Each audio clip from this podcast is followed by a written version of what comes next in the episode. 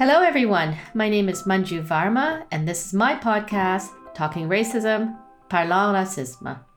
In October 2021, I was appointed as New Brunswick's first commissioner on systemic racism. Rumor has it that this is the first of its kind in Canada, so kudos to the government of New Brunswick.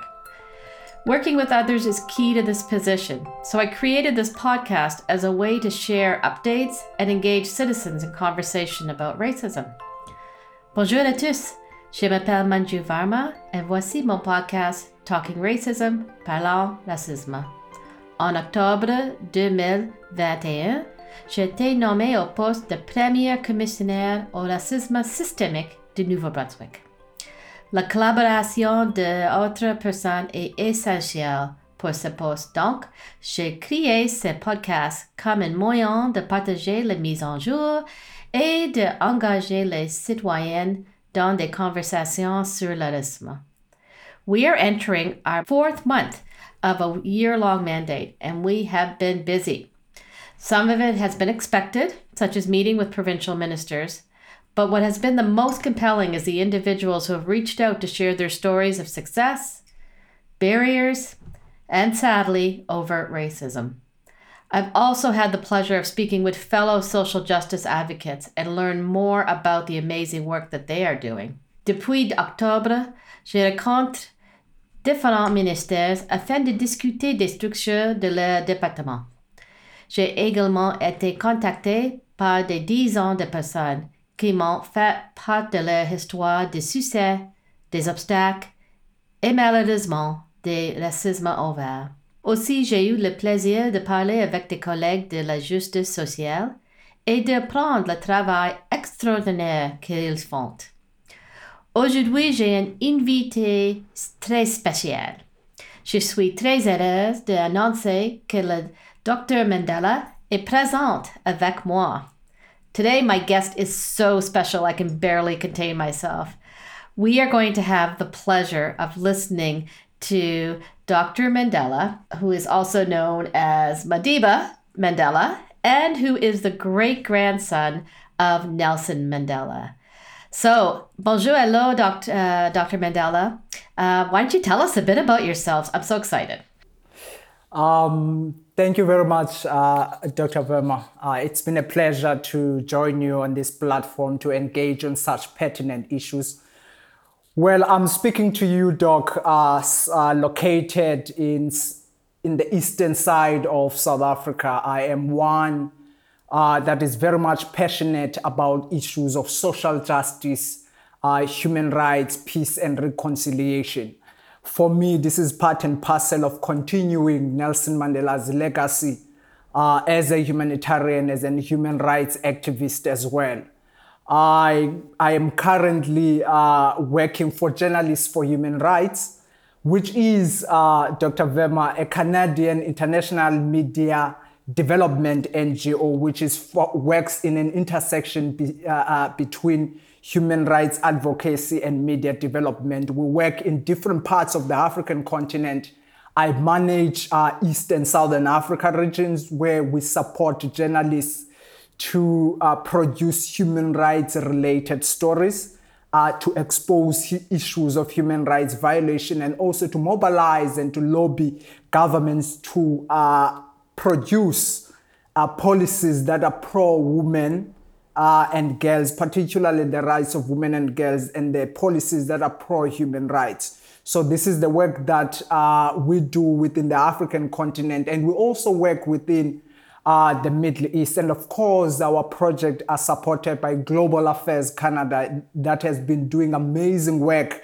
Uh, since uh, uh, I can mention so much of the great work that this organization, which is Journalists for Human Rights, has been doing since my time uh, in South Sudan, where we're supporting the peace process there and also supporting an agenda for human rights in South Sudan, and our work in Mali, our work in the Middle East, in Syria, in Jordan, mostly working in conflict zones where human rights violations are at the highest rise and at the receiving ends of such injustices are always women and girls. So our projects are mostly biased towards the rights of women and girls. So this is the kind of work that I'm currently engaged on. This is the kind of work that I'm passionate about issues of human rights, issues of peace and reconciliation. More broadly, as I have indicated earlier on, it is part and parcel of the continuing the legacy uh, that Nelson Mandela has left for us to try, try and create a world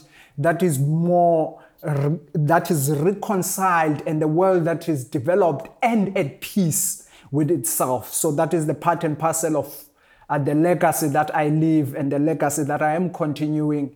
And this is the fight that I wage in the world in different platforms that I engage on. This is who I am, a human rights and a peace activist. Dr. Varma. Thank you very much. Wow. Okay, first of all, it's Manju, right? Yes.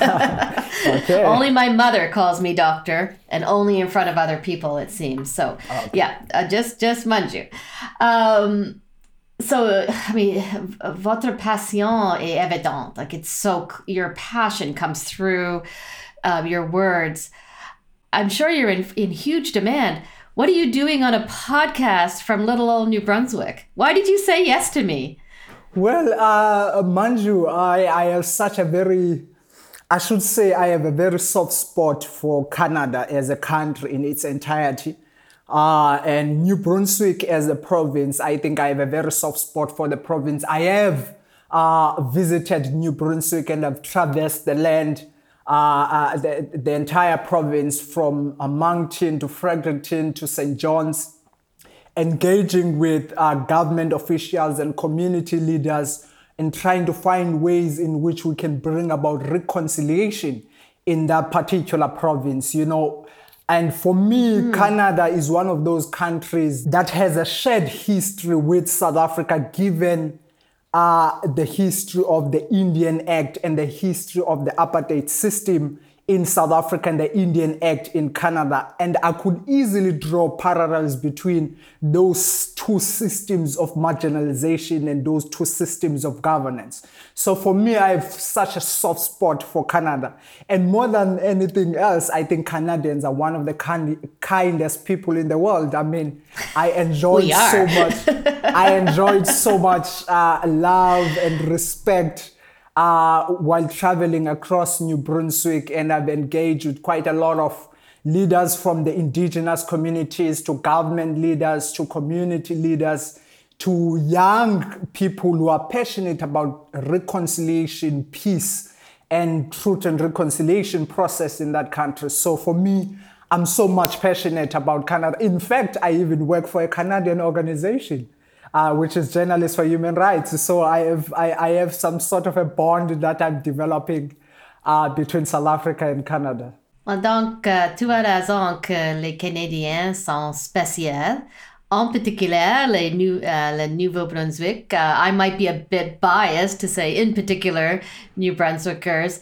But um, let's go back to um, you know what you said about the Indian Act. I think it might actually surprise some people to know that uh, there is actually a connection between um, Canada's treatment of Indigenous people and um, and the system of apartheid. And the reason I say that is because yes, Canadians, uh, Canada's an awesome country. It's um, we have um, a lot of protections. Um, we very much present ourselves as a multicultural country and there is some there is some truth to that. There is some accuracy to that. But sadly there's also um, there's also a dark history. Uh, malheureusement il y a les choses qui euh, qui a déjà, qui a passé qui ne sont pas euh, en langue euh, équivalente d'un pays multiculturel.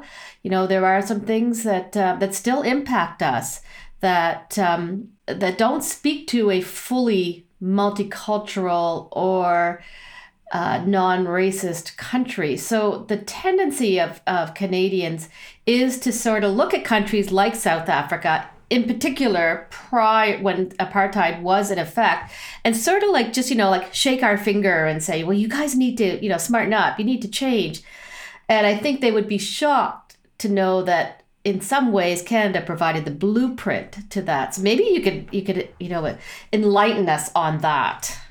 Well, um, Manju, I think there are different views, contrasting views among political scientists and historians alike about uh, the parallels that one could draw between the Indian Act and the apartheid regime in South Africa. But allow me to submit a very contradictory view and argue that, in fact, what the Indian Act did was to provide a blueprint on how the majority of black people in South Africa could be oppressed and marginalized systematically.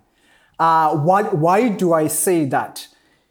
The basic tenets of, an, of the apartheid regime was to oppress and marginalize a certain group of society on the basis of the color of their skin and on the basis of uh, who they are, and to also strip them of their dignity as a human race. And that those basic tenets include land dispossession, includes denying a certain group of people the right to govern themselves, the right to choose who are the leaders to lead them, the right to self determination. Those basic tenets of the apartheid regime, uh, the oppressive apartheid regime, could easily be drawn from what defines the Indian Act as it is. So for me, it is clear that what South Africa did was actually to replicate the Indian Act as it was exercised in Canada and they replicated that particular system and they implemented it in South Africa. For instance, I'll, I'll, I'll give you an example. What became known as the residential school system in Canada is what became, is in Canada under the Indian Act is what became known as the Bantu education system, which was a very inferior system of education, a, very inferior education system designed to uh, uh, relegate a certain group of society to perpetual servitudes, you know, to, to second class citizens, and to also to strip them of their dignity, to strip them of their identity.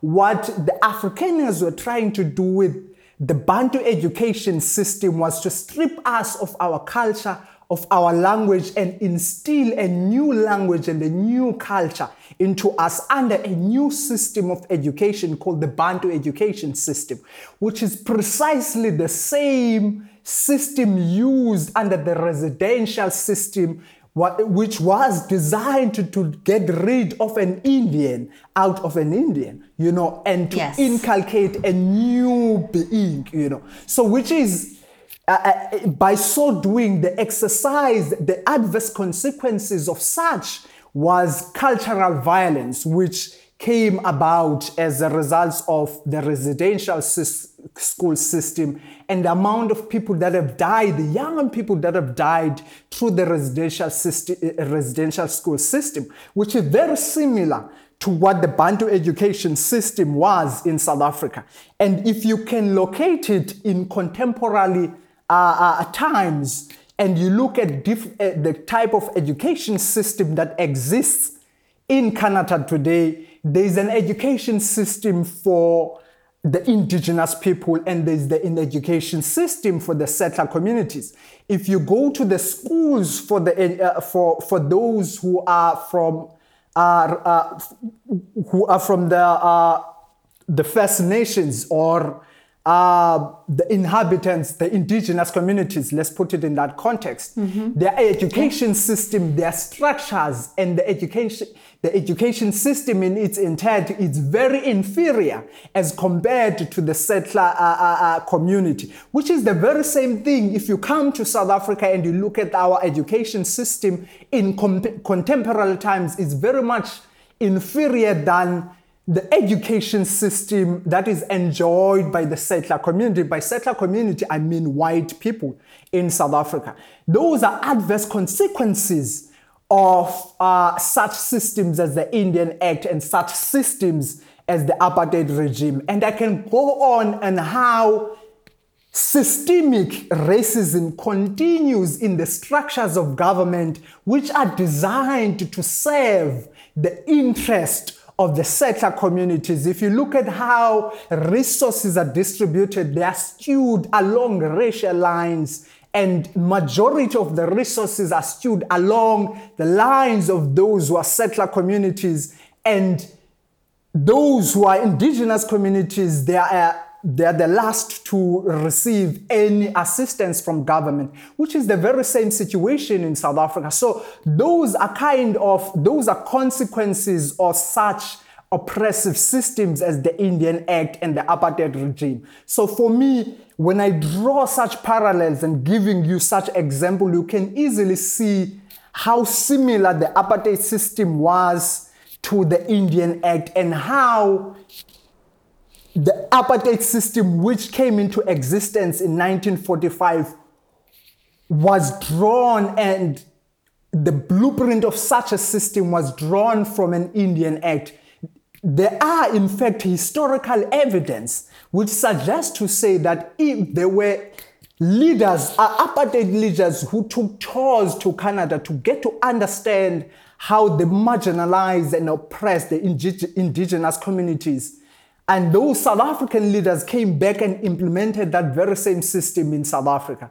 So for me, I, I, I, I submit such a, uh, uh, a, contra, a, uh, controversial view to say, in fact, the blueprint of the apartheid regime was an Indian act. And many people seem to disagree to that, but that is the reality. And if you look at history, and also in contemporary times, there are so many similarities on the injustices suffered by the majority of black people in South Africa and the injustices suffered by the uh, uh, indigenous communities in Canada, Spe- talking on issues of cultural violence, uh, which speaks into the language, which speaks into the identity that has been marginalized over a very long, uh, long period of time, which speak, also speaks to how resources are skewed along racial lines, and which is something that is very prevalent on both societies in Canada and in South Africa as well.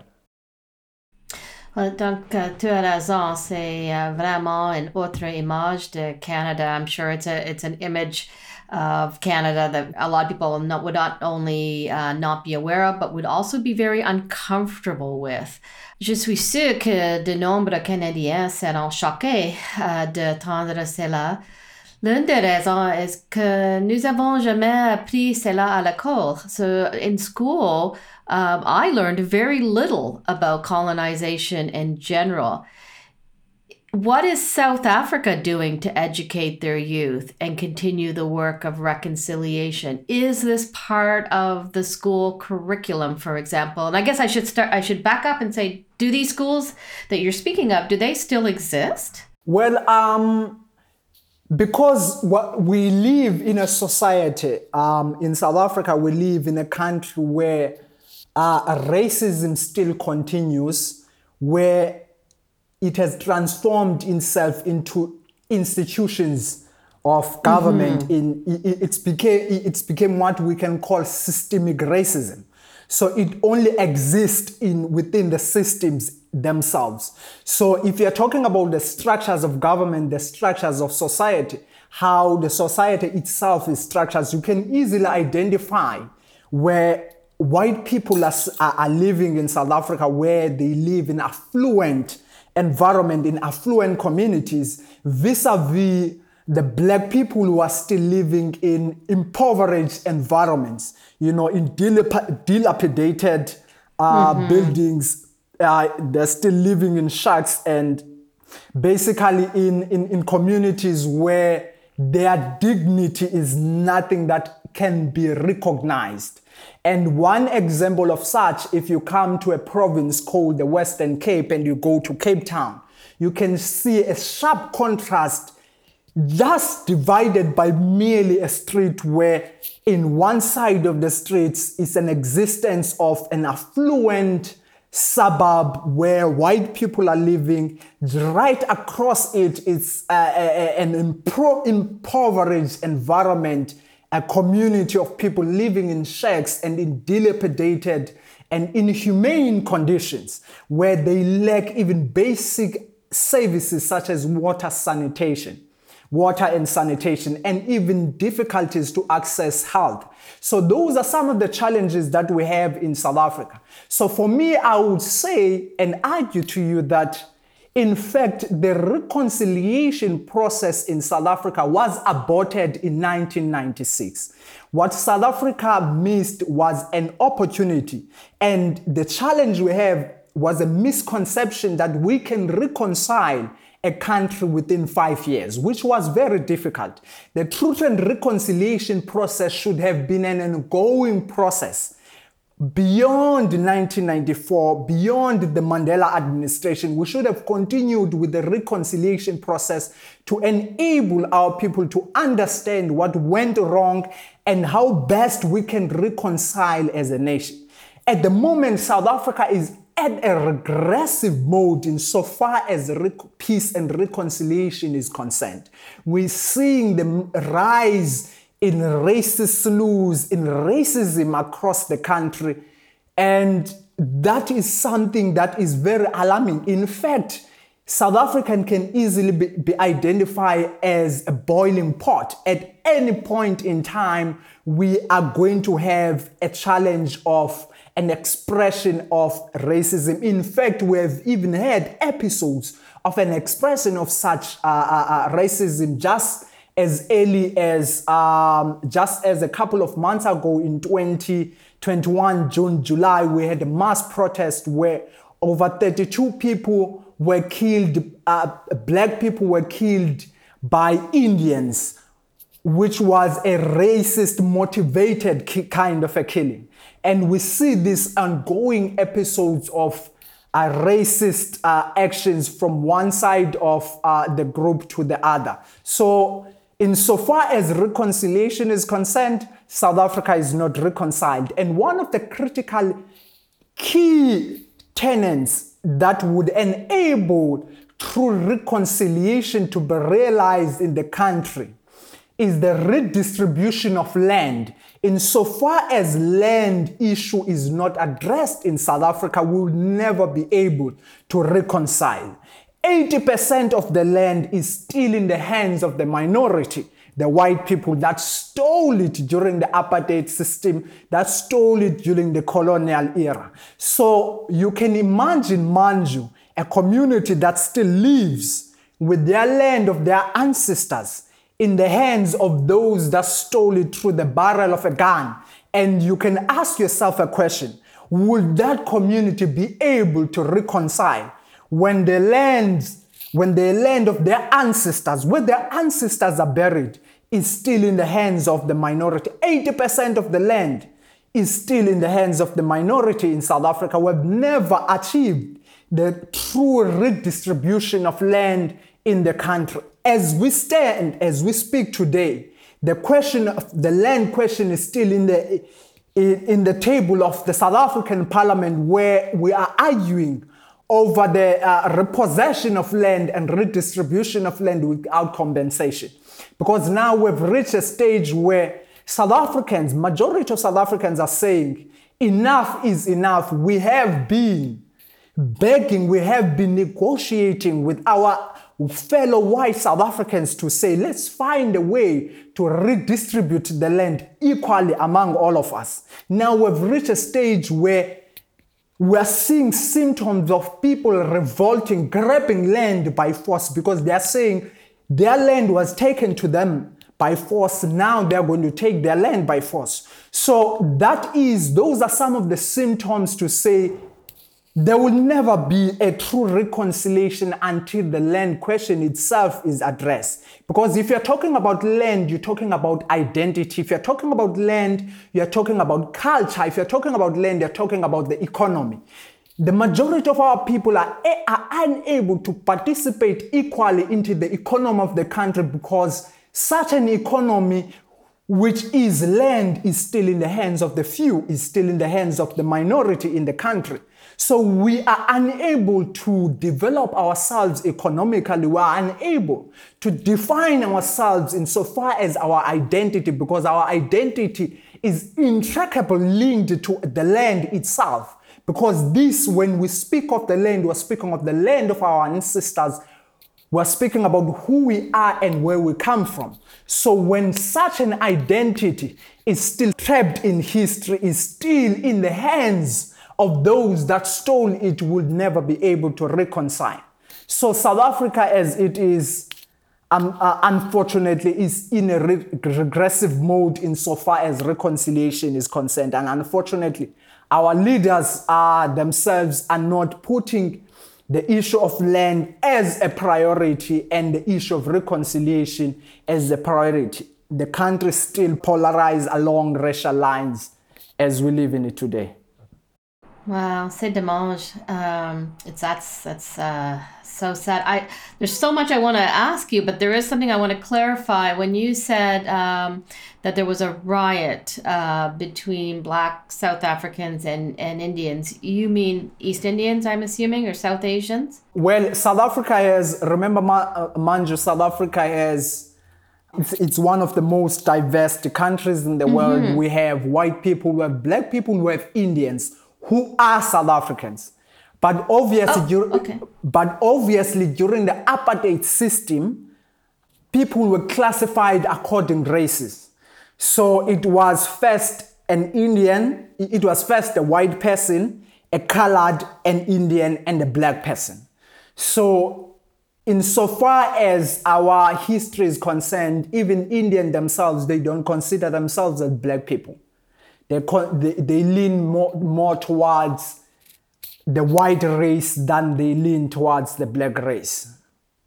C'est compliqué. That's uh, so yeah, it's a very complicated the whole kind concept of, system, of hier- yeah. Yes, exactly. That whole concept of hierarchy, and and I actually know um, several South Asians who uh, immigrated to different countries in Africa, and there is a very, from what I'm, I hear from most of them in conversation, is there is a very strict hierarchy in their mind of who they are and who who they are not and who it is okay to subjugate and who it is not. And it's um, it's not a subject i can understand.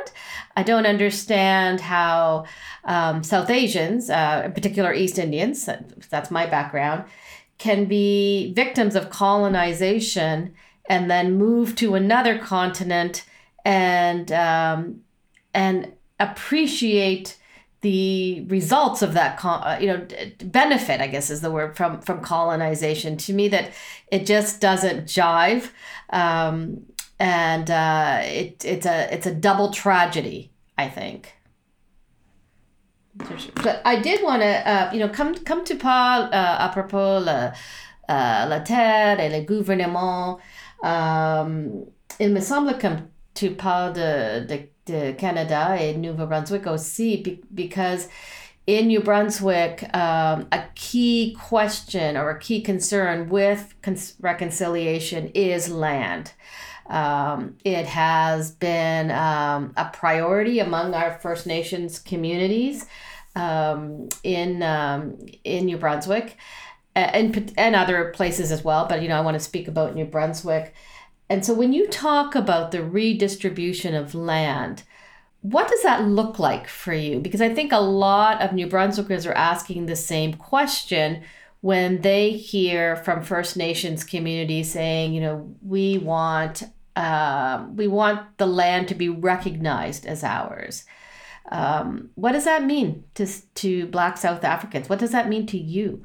Well, um, I think uh, Manju, uh, we need to uh, begin from the premise that the land was stolen from the indigenous people in Canada. The land was stolen from exactly. the majority of black people in South Africa.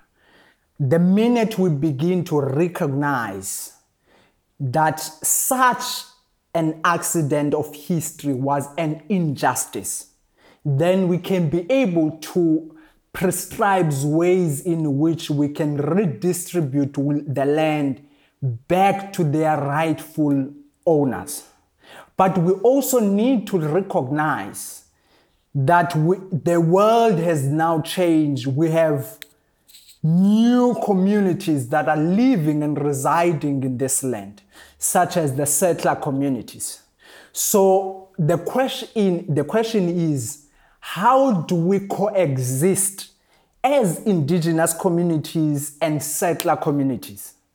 and how can we how best can we redistribute land in such a way that it does not upset food security it does not upset the, the economic systems or the systems of trade among one another it, how do we redistribute land in such a way that it does not upset coexistence you know so, those mm-hmm. are key questions that we need to ask.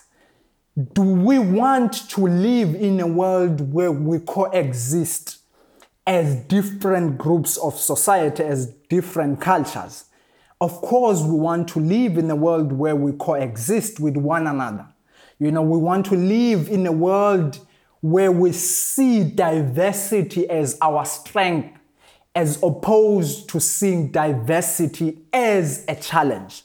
So if we begin to define the kind of the world that we want to live in, the future that we want to live in, then we are going to be able to approach the question of land in such a way that it's going to enable us to live and realize the future that we want, a society that is diverse, where everyone's human rights is respected and recognized, where each and every culture is given space to bloom, where our identities, where our identities intersect, where our cultures intersect, and where our diversity is perceived as a strength and as a way to move forward, where we use slogans such as there's power in identity, there's power in our unity.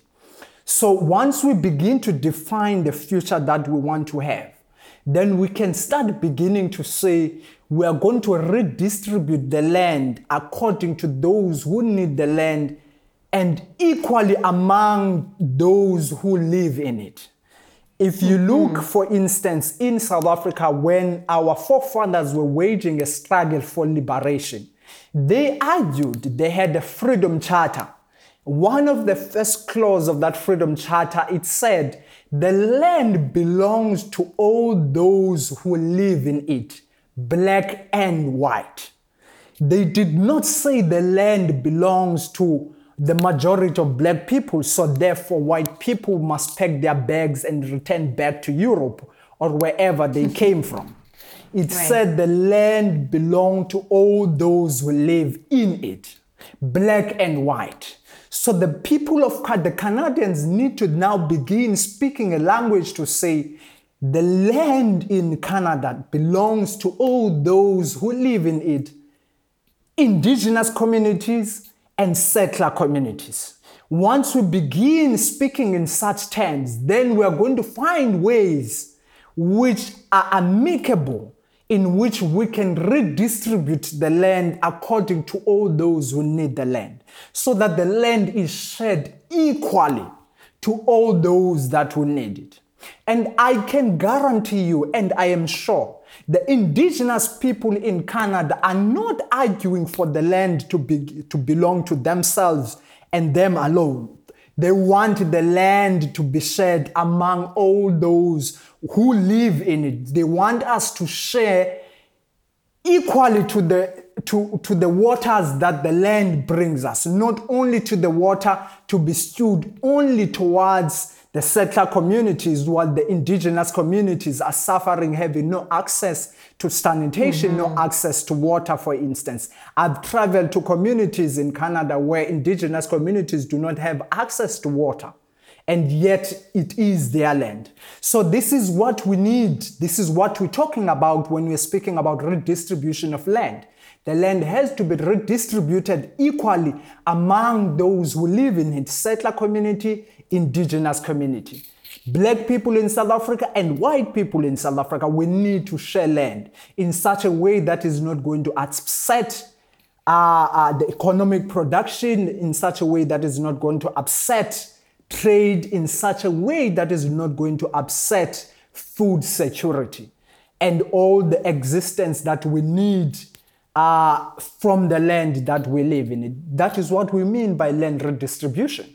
We don't mean that the land has to be taken away from the settler communities and in, in, in, in its entirety be given to our indigenous communities. No, what we need is the land to be shared among all those who live in it. Well, I'm sure as as you can appreciate, um, I can't really I can't comment on whether or not that is um, you know what Indigenous people want here in Canada. I'm not of Indigenous descent. Um, so I don't want to speak for them. Uh, but I do appreciate what you're saying about uh, about values. Like, donc, si je comprends bien, tu dis que en, premièrement, on doit avoir, ou on doit discuter nos uh, valeurs, et après ça, on peut avoir l'action. Like, what if I'm understanding you correctly, what you're saying is we need to have shared values first and then our decisions will be made on those shared values. So if our shared values is as as you so beautifully put living together sharing dignity for each other well then our actions will follow that. Definitely. Um, definitely. Okay. So let's talk about your identity a bit. Okay. I mean, we have to do that, right? Yes, um, yes, yes, yes, Yeah. Okay. So I'll start. I'll start. Um, so you know, when we first talked, I talked a bit about my identity. Uh, I am an immigrant. Uh, je suis canadien aussi, bien sûr. J'ai grandi uh, uh, New Brunswick. So I have lived in New Brunswick for decades. Consider myself uh, from New Brunswick. But uh, my father um, lived in what is Pakistan now. So when it became Pakistan in 1948, uh, because he his he and his family were Hindus, they became refugees and they had to go to India. And this is all a result of British colonization. So you know, uh, on partage quelque chose. Like we share some some history there, um, and. Um, so I don't have um, a homestead, right? That that I could say is our family homestead because someone else is living there now. It's another country. Um, also, I had. Um, I used to say I lost my language, but I didn't lose my language. It was taken from me. So while I understand Punjabi and Hindi, I don't speak it. And that is obviously tailored or, or impacted my desire to work in anti racism, in social justice. But you, you, Madiba, have like, no pun intended, the granddaddy of reasons. Right? so tell us, what's it like to be Nelson Mandela's great grandson? I mean, is what's it like? Just I'm just gonna open it like that because I'm sure everyone wants to know. Well, Manju, I am I am the descendant of uh, King Gubengcuka from the house of Mandela, uh, coming from the kingdom of the Tembu people. So I come from a royal family. Um, within that royal family, there are five houses. I am from the last house, which is the ha- the house, which is the house of Mandela. So we are the Tembu people from the Tembu kingdom. Uh, we speak the language called Xhosa. Xhosa is our language. So uh, Siyabulela is one of uh, is my name uh, in my Xhosa language, which means gratitude. Uh, my family was grateful to God, uh, the Creator, for gifting them with uh, an individual such as me. So they were saying thank you to him when they named me Siyabulela. And they said gratitude, thank you God for such a gift. Beautiful. So I am, uh, I stand in the shoulders of my ancestors, Madiba, Sopicho, uh, yem yem nqolomsila zondwa zintshaba noba zingamzonda angeke zimenze nto what i've done there uh, Manj was to uh, recite uh, the names of my ancestors to whom I stand uh, uh, in their shoulders as a descendant of Gubenguka, the descendant of the house of Mandela. So um, basically, uh, we are the people uh, who are coming from the province of the Eastern Cape. Uh, from uh, a community called Mvezo, but we, our land, our chieftaincy uh, was taken away during the colonial era and we were banished from our land because our chief was, our leader was resistant to the colonial system and his land was taken away. So we're pushed off our land and we settled in a, a settlement called Qunu now. That's where the Mandela family in their majority are based. But from where we're coming from, we're coming from there. So our chieftaincy and our land was returned to us uh, in 1994, and Nelson Mandela, who is my great grandfather, was now appointed as the leader of the Mandela family, the chief of the Mandela family. Now we are led by his grandson, uh, Mandela, and his chieftain's name is Zwelivelile uh, Mandela, who is the chief of the Mandela family, the leader of the Mandela family. Um, well, to be uh, a descendant of the house of Mandela, to be the great grandson, is one of those things that comes with quite a lot of uh, responsibilities. Uh, mm-hmm. Uh, to be an outright uh, citizen, to contribute positively to the development of society, to stand against all forms of injustices. One thing that is known about uh, the Mandela family is for one, we are troublemakers. Two, uh, we stand against. I love it. we stand against all forms of injustice and uh, all forms of oppressions. Where there is injustice, that is the fight that we are called upon as the Mandela family. That is why uh, Nelson Mandela said that the, the freedom of the people of South Africa is not complete until uh, the people of Palestine are freed from the apartheid, uh, from Israel apartheid. That is to say that the continuation of our struggle has to extend beyond the borders of South mm-hmm. Africa and we have to wage a struggle and stand in unison and in support of those oppressed people in different parts of the world. That is why today I speak and I stand uh, in solidarity with the indigenous people in Canada and the different communities, communities that are oppressed in that land and with the people of Palestine and different people that are oppressed in different parts of the world.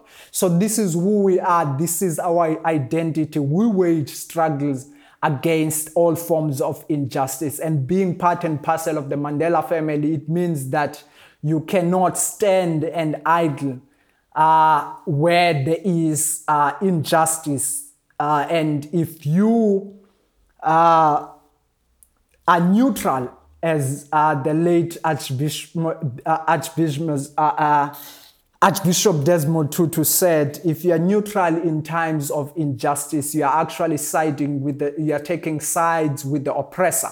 So I refuse, as long as I live, I refuse to be counted among the oppressor. But I, I want to be counted among those who wage a struggle against all forms of injustice, be it racism, be it apartheid, uh, be it uh, political marginalization of one group by another, we stand against such. What we are fighting for is a world that is reconciled, a world that is at peace with itself. That's what it means to be part and parcel of the Mandela family. And above all that, uh, Manju, uh, education is one of those key components that Nelson Mandela himself said that uh, education is one of the greatest weapons to which we can use to change the world. That is why I was in pursuit of education. That is why I've recently graduated with my doctorate degree in international relations and peace studies. That is a way to say, I agree with you, Nelson. Education is one way in which we can change the world. Once we arm ourselves with such tools as education, we can go far in trying to bring change into this world. We are going to go far in trying to change this world for the better. That's what it means for me to be part and parcel of the Mandela family. Wow. Okay. so you're you're not only the great grandson of uh, Nelson Mandela, you're also royalty. Et aussi, tu as uh, récemment obtenu, uh, obtenir ton doctorat. Donc, félicitations, congratulations on receiving your doctorate. Uh, I know personally that that is no easy feat. Um, je, suis, uh, je, je, suis tout à fait d'accord avec vous um, quand tu parles um, à propos le mot neutre. Nous ne pouvons pas être neutre. We cannot be neutral. Um, you know, I, I agree with you on that. And I think that is something that's difficult for people to understand. I think for the longest time, there was this under this notion that there were the overt racists and then there were the anti-racists people who were fighting overt racism but that the vast majority of people could be neutral that they didn't have to vocally speak out against anti-racism and that didn't mean that they were overtly racist mais pour moi on ne peut pas être neutre. We cannot be neutral. Um, so, from what you're saying, I feel like you say the same thing. Um, how do you how do you talk to people about that? Um, because it is uncomfortable to be an anti-racist. C'est pas une, une tâche simple. You know, um, je sais que je suis fatiguée. I know I get tired. Uh, J'imagine que c'est la même chose pour, pour toi. Are you tired? Does it? How do you how do you have those conversations with people? Well, um, for me, um, Manju, I think we have the benefit of those, uh, the wisdom of those that came before us. And I think uh, for us, for me, if we draw more lessons from the previous generations, from their struggles, from their sacrifices, and from their mistakes, we are able to formulate the kind of ways in which we can wage our own struggle. I oftentimes go back in history and go back into the sacrifices and the wisdom of those that came before us to draw some lessons on how best we can articulate uh, the struggle of our times and how best we can negotiate ourselves out of the injustices and the challenges of our time into a more peaceful future that we want to develop for our generation and generations yet to come. So, for instance, if I draw in some of um, the wisdoms of great leaders such as Nelson Mandela, who uh, beautifully puts it and argues that no one is born hating one another. You know, uh, uh, uh hate if it's something, if it, if if hate is something that has been taught and inculcated in one uh, self, it can also be something that can be unlearned because love comes more naturally than its opposite, which is hate.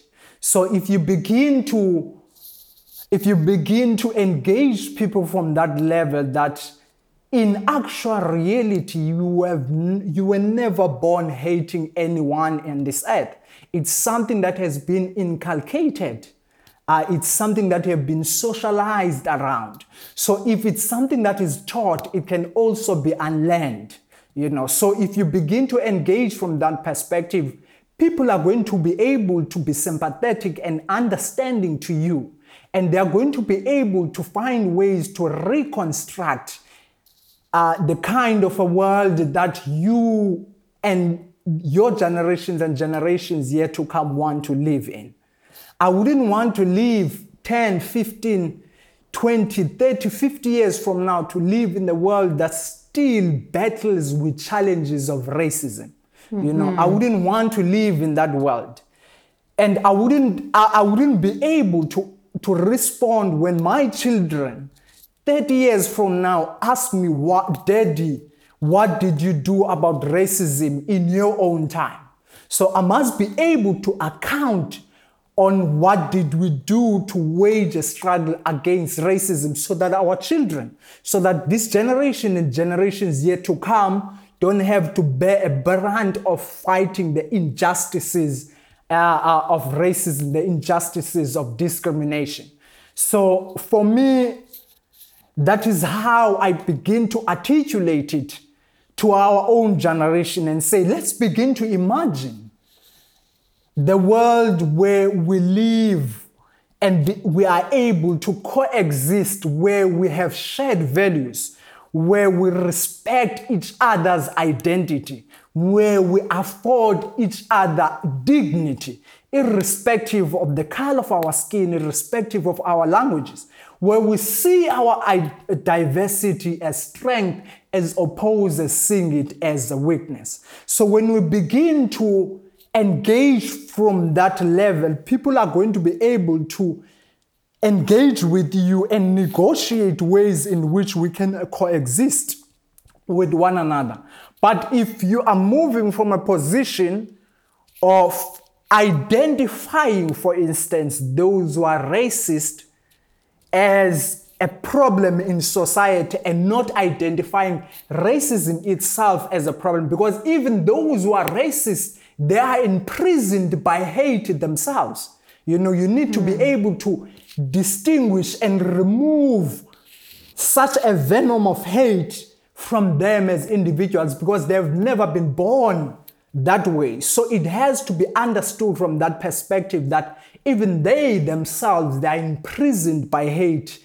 They are imprisoned by the venom of racism. So how do we best, how do we best find ways in which we can remove them from that, uh, uh, from the chains of racism? How do we make sure that they unlearn such shackles and such challenges of racism and come into a broader society where they can coexist with other human race, where we can see one another as one human race, which is uh, we are humans and we are one human race. So we have to find ways in which we can coexist. So for me, that is one way in which we have to look at it. And those are some of the ways in which we can find ways to negotiate ourselves outside the challenges of a racist society and be able to construct the world that we want to live in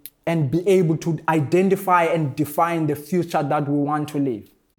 So again, I guess going back to what you said, to choose those those values of dignity, of love, and the actions of social justice will follow. Precisely, precisely. But uh, I am speechless uh, because I'm, I'm thinking. I'm not speechless very often. Um, but just, you know, what you said about we're born with love, but we're not born with hate. I have a brand new niece who is only three months old and she loves everyone around her. But you're right, there is not a trace of hate. It, it's learned. And may, perhaps I know I know that mais je l'ai oublié quelque, quelques fois. So I know it, but I forget it. So I think it's it's important Just that I remember yes. that. So thank you for that. Donc, um, j'ai juste une question. I just have one last question for you. Yes. Um, récemment, um, j'ai reçu, j'ai eu une conversation avec un autre gouvernement qui, euh, qui était intéressant de voir une, une, euh, une poste comme la mienne. Et j'ai donné l'avis de, OK, premièrement, parler au, au gouvernement de Nouveau-Brunswick et de voir un sens de les choses que marchent and les choses et les choses que ne marchent pas. So recently, when um, another province contacted me and they said, uh, you know, we're we're thinking about having a position similar to yours. What advice can you give us? And and the first thing I said was, I think you need to reach out to the government of New Brunswick, who created my position, and find out what went well, but also what did not go well, because in the creation of my position, there were mis- missteps. I mean, it is it is an honor to be first at something, but it also means that you get to make the mistakes first, right? And so it's a double-edged sword. So with reconciliation, you said that it it failed in South Africa. Qu'est-ce que les choses qui qui marchent bien as well? Like uh, it failed, but what were some things that, that did work? Or was there anything that did work? What advice would you give? Um, si c'est la même situation, c'est a person qui dit, uh, Madiba, tell us how, um, tell us how we can do reconciliation in our own country. What worked in South Africa? What did not work? What would you say? Well, um, for me, there has to be a political will and, a, a, and an interest and a practical expression of such a will to bring about reconciliation in any country and in any province. And the first step of bringing about reconciliation uh, is the reason why South Africa was able to achieve a degree of reconciliation during the Mandela administration is because the Truth and Reconciliation Commission was established first, which was a, a, deliberate move by the government to establish an institution tasked with bringing about reconciliation in the country. And the second step was to create a platform where communities, leaders, and all sectors of society can have a platform where, where they can engage about ways in which they can reconcile, engage about what went wrong in their past, the injustices of their past. What you do when we're engaging with the injustice of injustices of the past, you are opening up the wound. The only way you can heal from such injustices, from such difficult past, is if we open up that wound and have a conversation about what went wrong and how best we can bring about change, we can bring about reconciliation. So, the office such as yours has been tasked with that responsibility. What needs to continue and also be applauded is the platform that your office has created, such as a podcast such as this, where we can engage on certain issues that pertains to systemic racism and having a conversations on devising and prescribing ways in which we can reconcile as a nation. For instance, we have heard throughout our conversation we have engaged on various issues and uh, we have went to such issues as the land question for instance. And where i argue to you and say one of the things that are preventing us from achieving true reconciliation in south africa is the question of the land which is even in canada those are some that is, is a very critical question that as you move along in the journey of dissecting and understanding racism, systemic racism, and trying to find ways in which the Canadian community can reconcile, the land question is always going to come up at the top mm-hmm. of the mm-hmm. agenda. Yes. So that means to the government that they have to find ways in which they can address such a, a critical question as the land question. Racism manifests itself in society through different faces. There are different facets of racism. So, as you move along and having conversations, you are going to have different communities who are exposing to you different facets of racism within their communities. Mm-hmm. Those are some of the issues that need to be addressed. And those are some of the issues as you compile your report. That when you table the report to government, you're going to say in New Brunswick, these are different facets of racism that are currently existing as expressed, oh, exactement, as yeah. expressed by the communities and as expressed by different uh, sectors of communities living within New Brunswick. So these are some of the recommendations that came out of the conversation that we have had with different sectors of community. So a platform such as this is the beginning of the healing phase is the beginning of the reconciliation, reconciliation phase.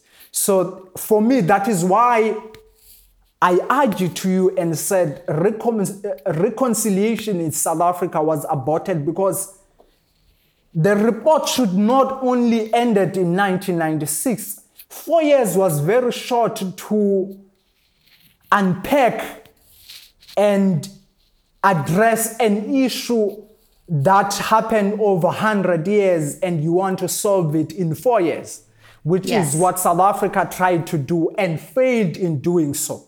It's something that we should continue even in, in the consolidation of democracy in South Africa, the truth and reconciliation process should have continued. And it should have continued to guide the government and the country on how best we can move forward and reconcile as a nation. I think it's also important that um, we understand that there are different um, types or different understandings of reconciliation, and also that we don't um, that we don't put too much pride or too much ego in what we've done so far. So uh, my office, you know, it is the first uh, commissioner on systemic racism in New Brunswick, and from what I understand, the first in Canada as well. I'm extremely honored to hold that role.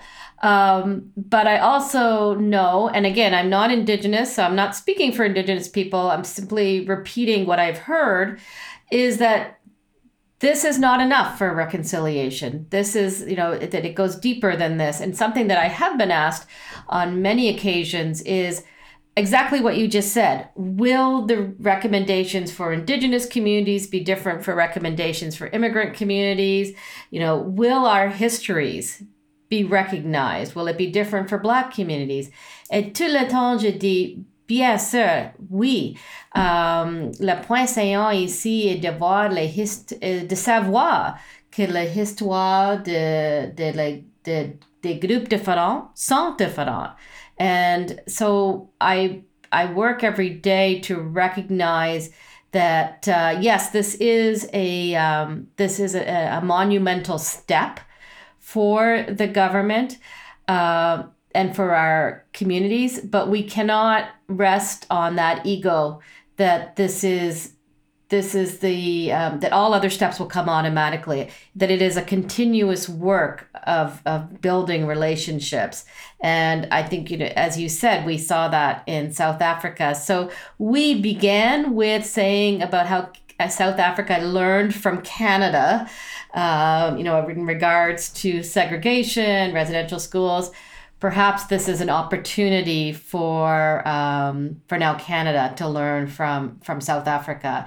Um, à cause de ça continuer la conversation continuer le travail um, because we know that something that has taken hundreds of years is not going to be fixed you know, in, in a one mandate report or um, in a one mandate, um, in, in one government's uh, work, that this is a continuing conversation. Well, I wish I could continue my conversation with you. Uh, merci pour ton temps, pour ton participation. You have been extremely generous with your time. I don't even want to know what time it is in South Africa right now. Hopefully, you did not have to wake up in the middle of the night to do this. Uh, and it was such a pleasure to meet you. No, thank you. Uh, thank you very much, uh, Manju. And um, I am very much privileged to even be invited uh, to, as one of your guests, to engage with your audience about ways in which we can bring about reconciliation uh, within our communities and also to uh, be able to critically engage uh, systemic racism as we know it. Because these, manju, these are social constructs. These are things that we created ourselves. So we can also dismantle these structures of racism and create a better world where we coexist with one another, where we respect our identity.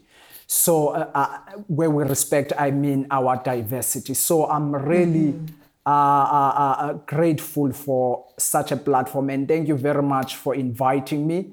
And uh, as I have indicated, I have such a soft spot for New Brunswick uh, as a well, you province. have to come back. No, no, definitely. tu, dois, uh, tu dois retourner. Yes, definitely. Va venir, oui, prendre un autre tour après COVID, of course. yeah, definitely. I was actually, I was actually supposed to come back. Uh, my last visit. Uh, where I spent a month in New Brunswick was in 2018, and I was supposed to come back again immediately after that. But unfortunately, due to COVID 19, I was unable to come. So, but I'm going to definitely plan a trip. The, the New Bruns, the government in New Brunswick, the different mayors I met across uh, the New Brunswick province were so receptive uh, to me and uh, they engaged with me and the community leaders from the First Nations, uh, indigenous mm-hmm. communities to settler communities and different, even the young people that I engaged with were very so much receptive of some of the arguments that I was bringing, and I learned a lot as well from their cultures. And I'm looking forward to come back again. And thank you very much for inviting me, and thank you to oh, your team for doing such a great work. The pleasure, c'est la mienne. Like it was my merci. pleasure. Une chose que je, je uh, j'aimais faire à la fin de chaque podcast et de voir les suggestions. Um, so I like to suggest things to listeners because oftentimes I think we have these conversations and then people who are listening say, well, what can I do next? Right? Like what what can I do? This is such a big how can I help about reconciliation in South Africa? How can I help with reconciliation in Canada? Donc, euh, à la fin de chaque podcast, j'aimerais de donner les suggestions pour moi, uh, j'en ai deux. So I have two suggestions. Is uh, first of all, for people who haven't, to read uh, the calls to action. They're very readable. Read them and see. Um, you know, there are many that individuals can do in those calls to action. Uh, L'autre chose, est, uh, il y a un, un, um, livre um, avec le titre 21 Things You You May Not Know or You Probably Don't Know About the Indian Act again, that's a very readable book. Uh, I think it's important that uh, people take the time to read that as well. Um, Madiba, est-ce qu'il y a une suggestion que uh, vous voudrez partager? Is there something that you would like to suggest to our listeners? Well, uh, one thing I can say, Manj, is that as individual, we all have a collective responsibility uh, to bring about the change that we want to see within our community. And that begins by us being the change that we want to see. I think that is Mahatma Gandhi uh, yes. who, who put out that call. So be that change.